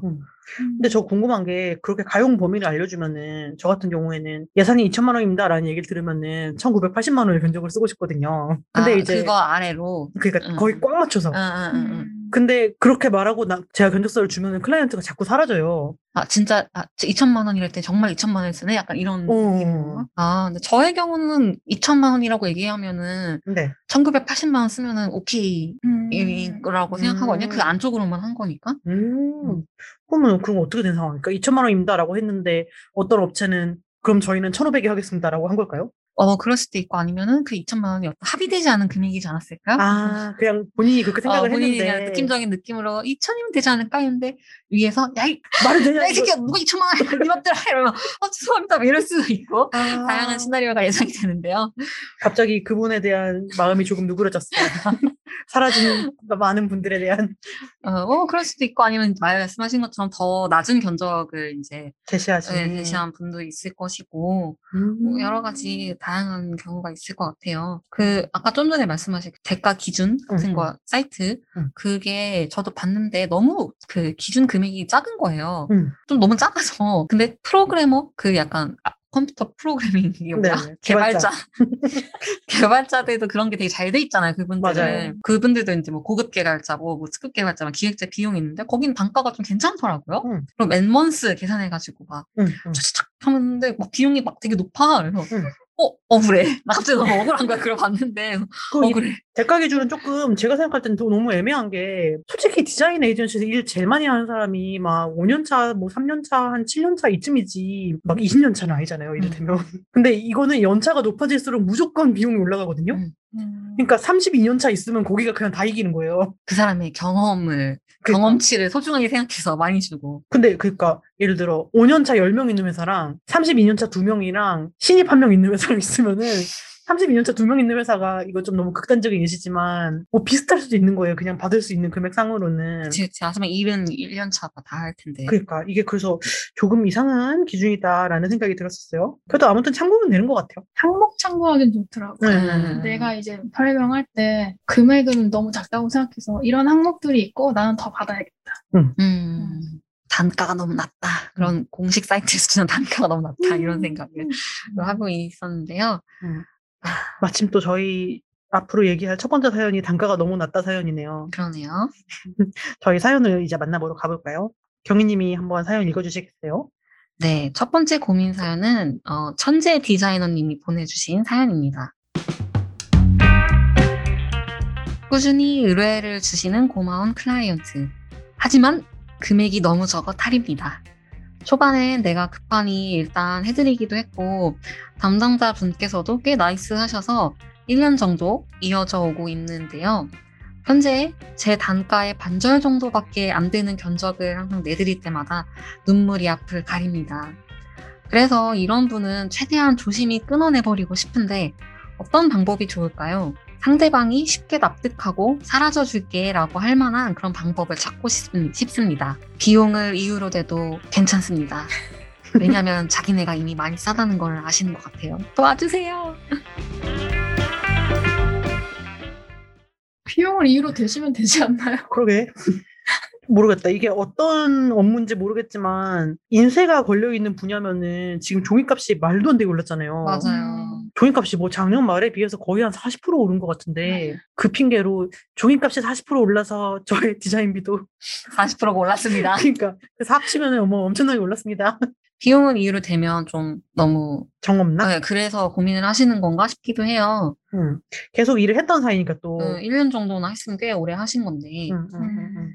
근데 뭐 말씀 마- 태연님 방금 얘기하신 것처럼 솔직하게 비용을 이유로 이제 물가 상승률도 있고 응, 응, 뭐 인플레이션 뭐 이런 얘기하면서 응. 어, 사실은 조금 사연자님께서 음. 좀 많이 양해를 해서 한 가격이었는데 이제는 1년 정도 했으니까 음. 더, 더 올려주거나 그이 사람들이 그래서 파격적으로 가- 견적을 올려주거나 음. 그렇지 않으면은 조금 힘들다 음. 얘기를 해보는 게 저는 사실 이런 어려운 얘기지만 솔직한 게 최고라고 생각해서 응. 맞아요. 네. 맞아요. 얘기해보는 게. 근데 그이 얘기를 했을 때 음. 기분 나빠하거나 빈정상해하면 그냥 잘 헤어진 거다라는 생각도 그치. 들거든요. 응. 뭐, 막, 나, 뭐, 막, 말도 안 되는 가격을 부르거나 하실 것 같진 않아서. 응. 그리고 고마운 클라이언트라고 했으니까 아마 그런 얘기를 했을 때, 아이고, 그렇군요. 저희도 뭐, 뭐 이런 식으로 약간 리즈너블한 답이 오지 않을까? 라는 생각도 음, 들고요. 그러니까 이미 많이 싸다는 거를 알고 계신다고 하니까 더 쉬울 것 같은데. 응, 음, 응. 아니면 반대로 이제 일을 줄이는 방향에 무엇을 할 수 있을까라는 생각도 드는데, 뭐 예를 들어 명함을 만들어줬다라고 하면은 명함의 포맷 하나만 만들어주고 나머지는 내부에서 그냥 이제 만드세요라고 한다든지 음, 그런 식으로 내 음. 일을 줄이는 방향으로 협의를 해보는 것도 가능하지 않을까라는 생각이 드네요. 음, 그렇네요. 음. 저는 되게 궁금할 것 같은 게 이런 상황이면 네. 내가 싸서 쓰시는 걸까? 아, 그러니까 나도 그 생각을 했어요. 나의 디자인이 그러니까. 너무 좋지만 음. 정말 예산이 부족해서 일까를 정말 알고 싶을 것 어, 같아요. 음, 맞아. 그래서 솔직하게 물어볼 것 같아. 그러게. 마, 진짜 그거면 조금 서운해. 싸기 때문에 한다. 그럼 근데- 이제 화가 나기 시작하겠죠. 음. 그러니까 다른 사람으로 갈아탔는데 이제 비용을 막 두 배 높여줬다 이러면은 어? 그럼 이제 한이 되는. 아, 그러니까. 근데 뭐 높은 경우에 이럴 경우에 갈아탄다면 같은 금액으로 다른 가능한 사람을 찾지 않을까 음, 싶네요. 네. 전체 디자이너님께서 비용을 솔직하게 한번 얘기를 해보시면 어떨까. 음. 올려야 될 만한 많은 이유들은 이미 충분히 많이 있는 것 같아요. 음. 그리고 약간 뭐라고 하지? 시장 경제 자꾸 시장 경제 얘기를 하게 되는데 저희가 어떤 상도적 상황에서도 이게 지금 굉장히 싸고 굉장히 나는 여러분을 배려해서 이렇게 하면 안 되는 비용에 일을 해드리고 있다라는 걸 어필하는 것 자체는 굉장히 필요한 것 같아요. 맞아, 맞아. 만약에 진짜로 결국은 올리지 못하고 일을 하게 되더라도 그 얘기를 한번 하는 거는 중요한 일이라고 생각합니다. 맞아. 맞아요. 아니면 이분들한테 어, 그동안 내가 할인가로 많이 해줬으니까 정상가 작업을 하나 더 주세요. 라든지 뭐 음, 음, 음. 약간 뭔가 그렇게 음. 하고 어쨌든 우리도 다 시장 경제 안에 사는 사람들인데. 저는 그래서 몇 년 전에 그런 약간 인권 뭐 그런 쪽의 단체들 일을 받았을 때 그 단가가 너무 쌌거든요. 근데 뭐 상황상 어쩔 수 없다는 걸 알고 있어서 견적서를 쓴 다음에 이러이러 이러한 가치를 가진 비영리 단체 하나여 할인이라고 해놓고서 할인가를 막 50% 때린 적이 있어요. 어. 그래서 원래 가격은 이건데 어쩔 수 없이 해주는 거다라고 굳이 말을 해야 될 것 같아서 음. 그렇게 한. 적이 있거든요. 그런 말 하는 것 좀 중요한 것 같아요. 아. 음, 그러니까 더 고려를 해보시면 좋겠다라는 생각이 드네요. 그렇습니다. 다음 사연도 한번 소민님이 읽어주시면 좋을 것 같은데 음. 또 닉네임이 천재 디자이너님이세요. 어. 같은 분인지 다른 분인지는 음. 모르겠지만 우리 천재 네. 디자이너님의 또 다른 사연 한번 읽어주세요. 네, 천재 디자이너입니다. 지인 가게의 로고나 명함, 최소 금액이 궁금합니다. 내가 진짜 아끼는 사람이라 그냥 무료로 해주겠다 이런 마음가짐이 아닌 이상은 돈을 받기는 해야겠는데 얼마를 받아야 나중에 후회를 안 할까? 이게 너무 궁금합니다. 야, 이거 저희 오픈 카톡방 단골 질문. 아, 명함 아. 디자인 진짜 어려운 거예요, 근데. 함부로. 함부로 부탁하면 안 돼. 그러니까 명함 디자인 진짜 뭐 이거 커피 한 잔일 수도 있고 1억 5천일 수도 있는 거예요. 아니, 근데 진짜, 아니, 명, 사람들이 진짜 간과하는 게 그게 되게 작으니까 응. 맞아요. 쉽다고 생각하는데 작은 화면에 그 많은 정보를 다 때려넣는 게 얼마나 어려운 건데. 그러니까 그리고 명함만, 명함만 할 건지, 응. 명함에 들어가는 뭐, 로고도 만들어 줄 건지, 응. 명함 몇 개나 할 건지, 응. 내가 모르잖아. 어, variation도 쳐줘야 되는 건지, 제작 해야 되는 건지, 얼마나 많은 변수가 있는데. 보통은 모르고 부탁하시죠. 응. 그쵸. 그거 저 이런 게 약간 무서운 게 실은 로고 만들어 달라는 얘기잖아요. 근데 그렇다고 branding이 아닌데 그러니까 이- 원래 branding이 맞는데 이 사람들 그래서 내가 branding으로 접근을 해가지고 막 연구해서 만들어 주면은 간판은 또 다른 거 쓰고 계셔. 어 이거 뭔지 모- 그러니까 사실 그분들은 이제 branding에 대한 어떤 충분한 이해가 있는 상태가 아니라서 그냥 멋있게 생긴 명함을 갖고 싶은데 이게 명함집이라고 불리는 거기서 만드는 거 말고 뭔가 조금 차별화된 그림이 그려져 있으면 좋겠어 이런 개념으로 얘기를 하시는 음. 거라서 이게 엄청 꼬여요. 근데 또 가격은 소위 명함집의 가격을 하고 싶어 하시잖아요. 음. 뭐한 그래도 디자이너니까 한 10만 원? 뭐 이렇게. 그냥 저는 그 명함 디자인 통 있잖아요. 네. 그런 데를 그냥 소개시켜주는 게 맞아. 이런 정도라면 더 빠를 것 같고, 응. 진짜 아끼는 사람이면 무료로 해주겠다. 난 진짜 아끼는 사람이니까 돈을 더 받을 것 같거든요. 저도. 응. 응. 진짜 아끼는 사람 무료로 해줬다가 나중에 틀어지면은 진짜 그러니까. 사람을 잃는 거예요. 그러니까 무조건 사람은 돈을 내야 그거에 대한 소중함을 느끼잖아요. 그러니까 맞아요. 공짜로 해주면 막 말도 안 되는 피드백 할 거란 말이에요. 글씨가 어떻네, 색깔이 어떻네, 뭐 인쇄가 잘 안 나왔네, 막 이런 얘기 하는데 돈을 내면 이제 사람이 마음가짐이 달라지니까. 그러니까. 그래서 그리고 돈을 안 받고 하면은 그 피드백을 주는 사람도 이상하게 빙빙 돌려서 말해서 더 맞아, 이상해지잖아. 서로 맞아. 미안해. 어. 응. 아, 이거, 아, 뭐 괜찮은데, 아, 이거 인쇄가 이상한가? 뭐, 이- 뭐 이렇게 얘기하기 시작하면은.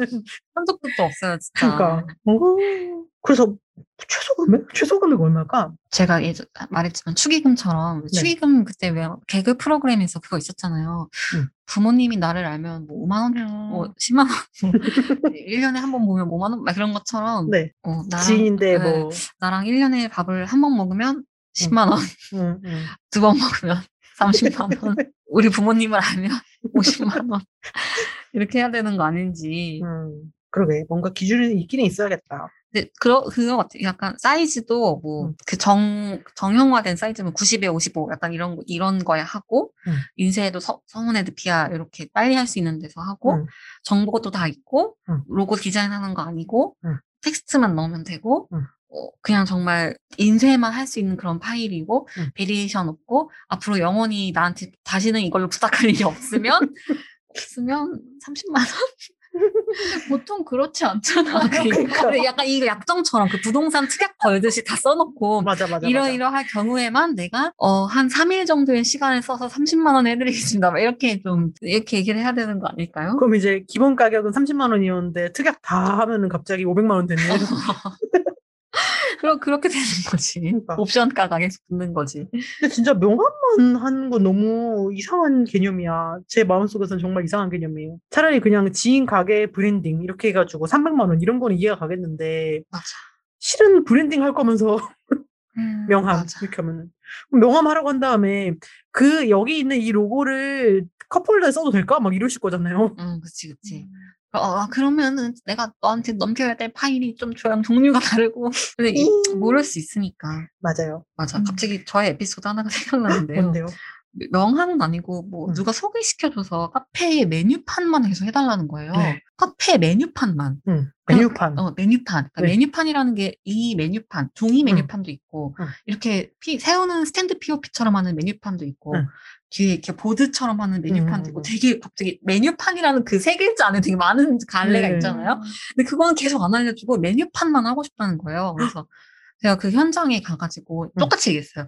이런 종이 메뉴판을 생각하시는 건지, 저 뒤에 붙는 걸 하고 싶은 건지 막 물어봤더니 생각을 안 했나 봐요. 아. 구체적으로. 그래서 아, 음. 아, 뭐 이것도 쓸 수 있고 저것도 쓸 수 있고 다 할 수 있는데 이렇게 하시는 거예요. 그래서 그래서 약간 제가 당황해가지고 음. 근데 정말 메뉴판만 하고 싶다는 거예요. 뭐 로고 뭐 이런 거 상관없고 그래서 근데 내가 얼마 불렀지? 되게 싸게 불렀어요. 근데 그때 진짜 음. 100만 원인가? 막 150만 원인가 했는데 잠수 타셨어요. 그러니까 그런 분들은 애초에 뭔가 내가 한컴 한글로 만드는 것보다 예쁜 거 수준을 바라시는 어. 거라서 음. 돈 같이 들여야 된다는 생각을 어, 하면 어. 기절하시는 것 같아요. 너무 비싼 거지 그분한테. 음. 그래서 잠수를 타셨단 말이에요. 그래서 음. 어, 그래서 나는 어, 너무 혼란스러운 거지. 메뉴판 하고 싶다면서요 라고 생각했지만 그 실은 엄밀히 따지면은 그런 상태면은 컨설팅 비용까지 내가 맞아. 받아야 되는 거잖아요. 맞아. 메뉴판을 어떤 소재로 어떤 크기로 어떻게 활용할 수 있는지까지 기획을 해야 되는 거니까. 보드형이면 무슨 소재를 어떻게 부착할 건지 저기에 구멍을 뚫어야 되는지 진짜. 왜, 왜 조명이 나오는지. 그러니까. 이런 거에 따라서 얼마나 달라지는데 음.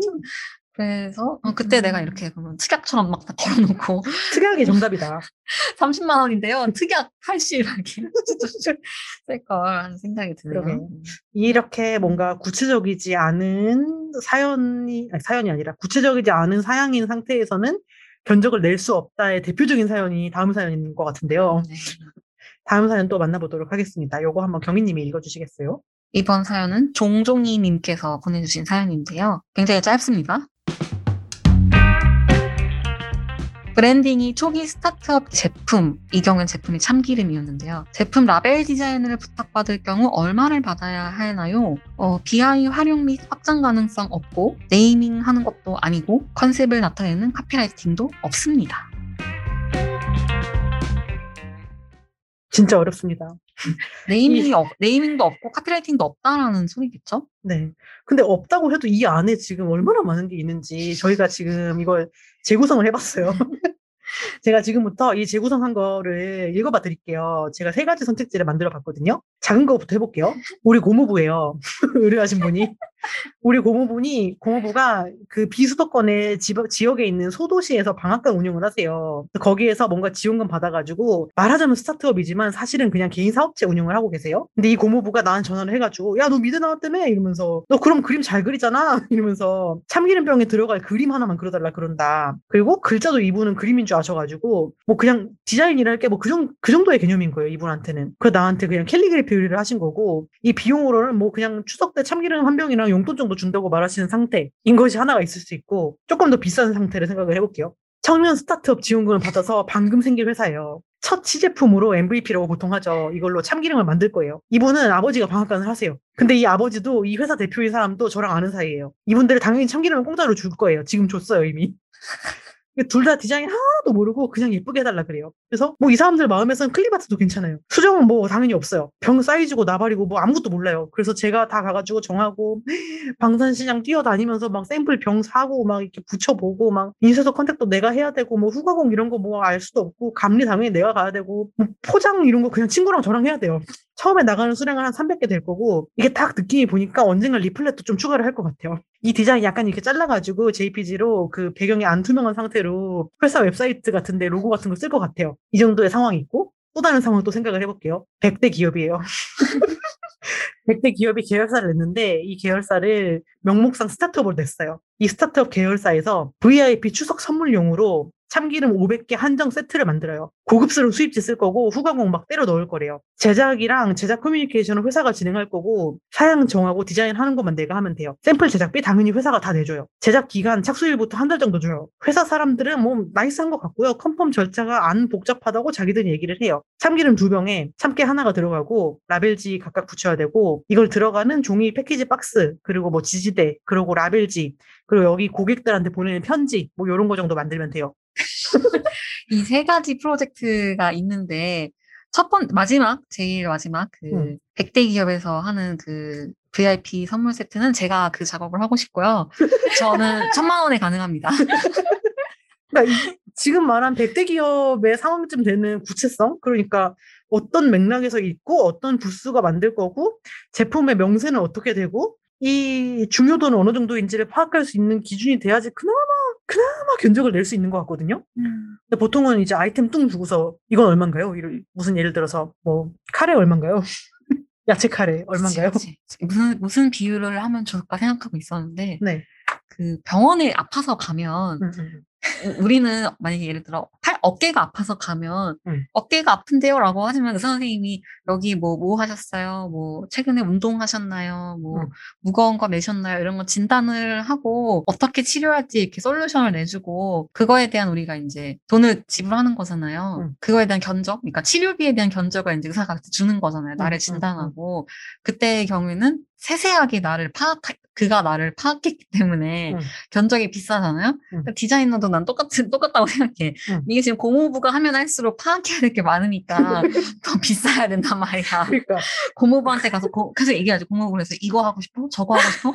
그러니까 A야 B야? 빨강이야 파랑이야? 막 이렇게 물어봐야 되는데. 이거 참깨 중국산이야 국산이야 막 이런 거 물어봐야 되고 여기 이런 이런 거 써야 되는데 뭐 있어? 물어보면 막 대충 어 그거 저기 김 사장이 아는데요. 김 사장 가서 전화하면 쫓아가서 내가 들어야 되고 막 그러니까 이 시간이 더 많이 들어서 이러면 이럴수록 솔직히 이것도 천만 원이라고 천만 원 받아야 된다고 하면 가능하다고 생각하거든요. 음. 근데 사람들은 그렇게 생각 안 할 거라는 거지. 그치 그치 그치 그치 그래서 진짜 이 견적을 낸다는 거는 정말 많은 정보를 필요로 하는 일이고 견적을 요청하실 때에는 제발 이걸 듣고 계시는 비디자이너 선생님이 얼마나 계신지 모르겠지만 다양한 정보를 주십시오 맞아요. 그 최대한 최대한 구체적으로 정보를 최대한 구체적으로 아니면 차라리 구체적이지 않고 음. 디자이너가 정해주세요라고 하면 그거를 차라리 그렇게 말해주는 게 음. 판단이 오히려 더 빠르지 않을까 싶어요. 그냥 필요한 예산만 얘기를 해주셔도 되고요 그냥 맞아, 맞아. 맞춰서 해줄 수 있는데. 참기름 만들 건데 500만 원 될까요? 이러면은 그러면 500만 원에 가능한 참기름은 이것입니다라고 역으로 우리가 제안할 수 있는데 참기름 얼마인가요? 이러면 네? 여기 참기름집 아닌데요? 아니 하다못해 참기름도 브랜드 따라 가격이 다른데 맞아. 어, cold press인지, 어 cold press 모시기 땡, 모시기인지 이런 것도 다른데. 음, 네 그래서 견적이란 것은 어렵다 라는 간단한 결론 내리고 아, 그래서 이 사연자님께는 별 도움이 안 되네요. 그러니까 모르 모르니까요. 구체적으로 물어보세요. 얼마나 어떻게 무엇을 하고 싶은 건지. 음. 아무튼 견적을 낼 때 필요한 거는 이게 얼마나 중요도를 갖는 프로젝트고 어느 정도의 품이 들지를 예상하는 거니까 그거를 알 수 있는 어떤 질문이든 하는 게 중요한 것 같아요. 음. 저희가 좀 우스꽝스러운 예시를 들긴 했지만요. 맞아요. 하지만 다 실존하는 예시니까. 맞아요. 충분히 그럴듯한 예시라서. 네. 아, 근데 그런 것도 있나요? 아, 물어보는 사람은 잘 모를 수 있으니까 이거 얼마 정도 해요? 라고 물어보는데 음. 견적 얼마 정도 해요? 견적서 주세요 라고 할 수 있는데 음. 그럼 반대로 이제 그 견적을 내야 하는 사람이 그거에 대해서 이렇게 구체적으로 물어보는 거가 좀 거시기한 상황인 건가 지금 이 사연자분들이 아, 그럴 수도 있지. 네. 얼마까지 되는데요? 뭐 그렇다기보다 지금 뭐 몇 개 하실 거예요? 뭐 얼마나 생각하세요? 뭐 몇 부 생각하세요? 이런 거를 역으로 물어보기가 좀 불편한 상황인지 그리고 음. 그거를 물어보는 게 좀 통상적으로 좀 불편한가? 이런 생각이 좀 들었어요. 저는 그냥 되게 철판 깔고 물어보는 편인데, 음. 안녕하세요. 뭐, 관심 가져줘서 고맙습니다. 저희가 견적을 내기 위해서 추가적으로 몇 가지만 더 물어볼게요. 이러면서. 어, 그냥 이게 원래 바람이 불고 비가 오는 것처럼 그냥 자연히 알아야 되는 것처럼 물어보긴 하거든요. 음, 근데 그러면은 그런 것까지 생각하기 싫었던 분들은 사라져요. 아 질문이 너무 많네 이러면서 네. 역으로 물어보시면 좋을 것 같네요. 음, 끄덕, 끄덕. 그러면, 이쯤에서 마무리를 해볼까요? 예, 예, 좋은 것 같습니다. 네. 자, 저희가 이렇게, 아유, 마지막 사연이 한, 하필이면 힘이 많이 드네요. 그래서 도움이 되셨을지 모르겠지만, 사이드 프로젝트와 견적에 대한 MC들의 어떤 견해, 그리고 관련 사연들 만나봤고요. 뭐 전화 연결도 해봤고, 뭐 이것저것 되게 다양한 얘기를 나눴던 것 같아요. 사연 남겨주신 분들 모두 감사드리고, 저희 디자인 FM에 늘 이렇게 관심도 가져주시고, 이렇게 사연 보내주시는 분들이 저희는 정말 소중합니다. 그리고 이 바쁘신 와중에 전화 연결해주신 보리님한테도 다시 한번 감사 인사드리면서 오늘 마무리 해보도록 하겠습니다. 태환님 함께한 소감 한마디 좀 해주세요. 제작자로 뒤에서만 있다가 오늘 특별 MC로 참여하게 돼서 되게 즐거웠고 두분 얘기하는 거 그냥 듣고만 있어도 너무 즐겁네요. 제가 MC를 한 건지 그냥 듣다 가는 건지 모르겠지만 아이고, 아이고. 네 즐거웠습니다. 저희도 태원님과 이렇게 긴 얘기를 할 수 있어서 너무 즐거운 시간이었습니다. 그러면 우리 다음 회차를 예고하면서 마무리 인사를 해볼까요? 다음 회차는 또 어떤 얘기가 준비되어 있나요? 다음 회차는 저희가 이걸 녹음하고 있는 지금이 여름이지 않습니까? 여름? 여름 설마. 하면 떠오르는 무시무시한 괴담? 으시시하네요, 정말. 사실 가장 무서운 건 괴담 에피소드가 여름에 나가지 않을 수도 있다는 거고요. 추울 때 들어야 더 맛깔나지 않겠어요? 네, 아무튼 다음 회차는 간담이 서늘해지는 무시무시한 괴담 특집으로 돌아오도록 하겠습니다. 사라진 클라이언트, 놀랄만한 견적, 믿을 수 없는 과제. 괴담에 대한 이야기를 나눠보려고 하니까요. 기대 많이 해주시고 각자 갖고 있는 괴담 사연도 많이 보내주세요. 네, 여러분의 많은 사연 및 청취 후기 기다리고 있겠습니다. 그러면 저희는 이제 슬슬 인사를 해볼까요? 먼저 태환님 보내드리도록 하겠습니다. 태환님 안녕히 가세요. 안녕히 계세요. 감사합니다. 안녕. 그러면 오늘 마무리 인사 해볼까요? 디자이너의 목소리로 여성의 일을 말하는 팟캐스트 디자인 FM은 애플 팟캐스트와 사운드 클라우드에서 들으실 수 있으며 유튜브에도 통째로 업로드됩니다. 디자인 FM과 함께 아무 말이나 떠들고 싶으신 분은 오픈 카톡방에 들어와 주세요. 카카오톡 오픈 채팅 검색에서 디자인 FM 혹은 FDSC를 검색하시면 됩니다. 비밀번호는 디자인 FM, FDSC 인스타그램 프로필에 링크도 있어요. 디자인 FM에 사연 보내주실 분들은 말머리 사연 달아서 디자인 FM 골뱅이 fdsc.kr로 보내주세요. 디자인 FM은 페미니스트 디자이너 소셜 클럽 FDSC가 만듭니다. 인스타그램에서 fdsc.kr을 팔로우해 주세요. 팟캐스트 외에도 FDSC의 다양한 활동 소식을 접하실 수 있습니다. 그럼 우리는 다음 화에서 만나요. 적게 일하고 많이 버는 그날까지 안녕.